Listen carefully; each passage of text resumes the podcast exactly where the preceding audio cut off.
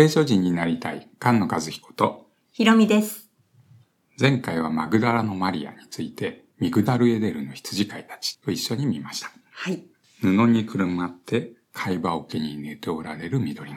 雨布に包まれて墓に寝ておられる主イエス。うん。野宿しながら羊の群れを飼っていた羊飼いたちが幼子を見に来る。うん。朝早くまだ暗いうちにマグダラのマリアは墓に行く。主イエスが生まれたところと復活するところを比べなさいっていう印がいっぱいありますよね。ありますね。でその時に主の栄光に照らされた見つかいたちが羊飼いたちに現れますけど、その時に何て言いましたっけ？恐れることはありませんっていうふうに言うんです。あ、言われるんですよね。復活された時も、まばゆいばかりの衣を着た見つかいたちが現れて、うん恐れることはありませんと言います。どちらも良い知らせなんだよね。そうなんですようねん。。良い知らせ初めも良い知らせ。はいそしてこれも良い知らせ。はい。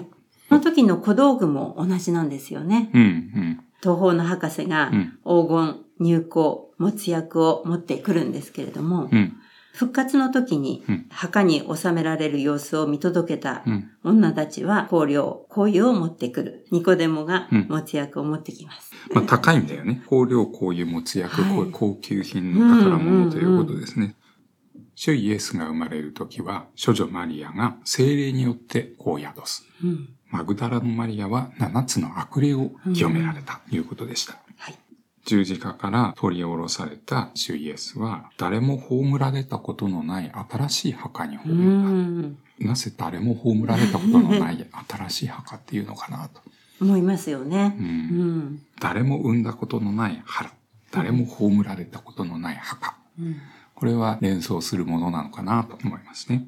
マリアの夫はヨセフでした。はい。このヨセフはどういう人でしたっけ？正しいヨセフというふうに書いてあります。えー復活の時にも実は正しいヨセフが出てきます。誰でしたっけ？金持ちで議員の有股屋のヨセフです。うん。この人は弟子なんだけど、ユダヤ人の手前隠れていたと言っている人ですけど、お父さんのヨセフは貧しい人だったのでってよく言われますけど、貧しいんじゃなくて若いんだと思うんだよね。若いヨセフと、うんこの地位のあるヨセフという対比というのも興味深いものですよね。他にも似ている脇役がいますよね。シメオンとアンナ。この人たちはうんイスラエルの慰められることを待ち望んでいた人たちでした。イスラエルが慰められる。そしてエルサレムが贖われる。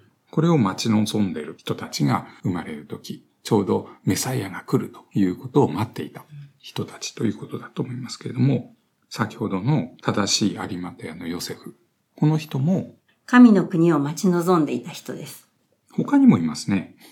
女たちも登場しますよね。うん。生まれる時にもハンナが出てきて、復活の時にもハンナが出てきます。んハンナ出ていましたっけ？アセル族のアンナ。アンナっていうのはハンナの別の発音みたいな感じですね。復活の時のハンナはヨハンナっていう人が出てきます。アセル族っていうのは幸いなものよのアシェル。うんアシェルですね。うん。なんと幸いなことでしょうって誰が歌いましたっけ？マリアの歌ですね。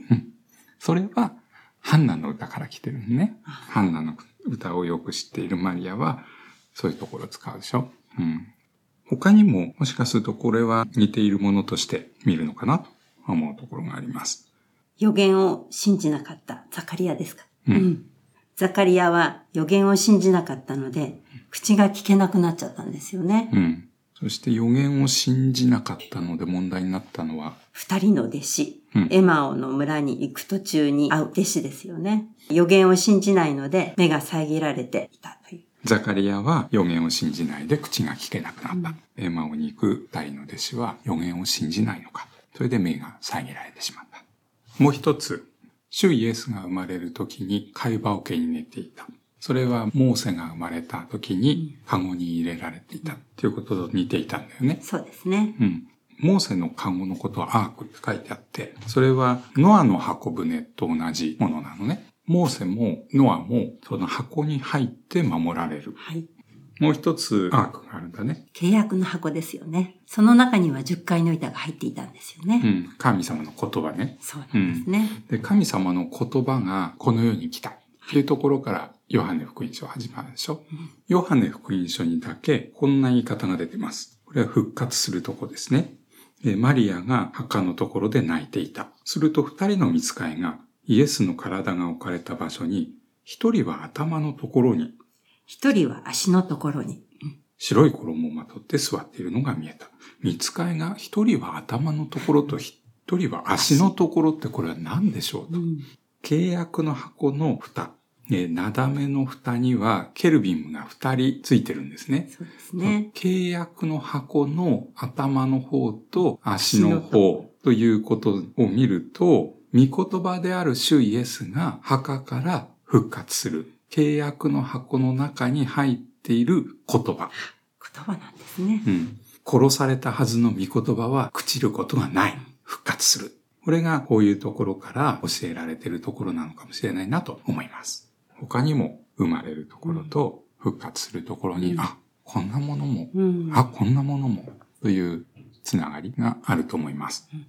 福音書は4つあって、4つとも最後は杉越の祭り、うんその十字架と復活。これで終わるものですけれども、奴隷の家から連れ出される、えー杉越の祭り、死から命へ導く復活のストーリー。新しい天と新しい地の創造の始めというストーリーがこの福音書のテーマだということがわかると思いますね。これは福音書のずる読みですね。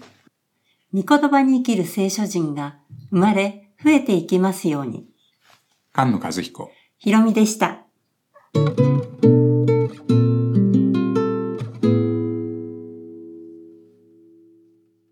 番組の中で紹介した資料へのリンクは番組のホームページ聖書人 .com をご覧ください。また、ホームページでは皆様からのメッセージを受け付けております。リクエストお待ちしています。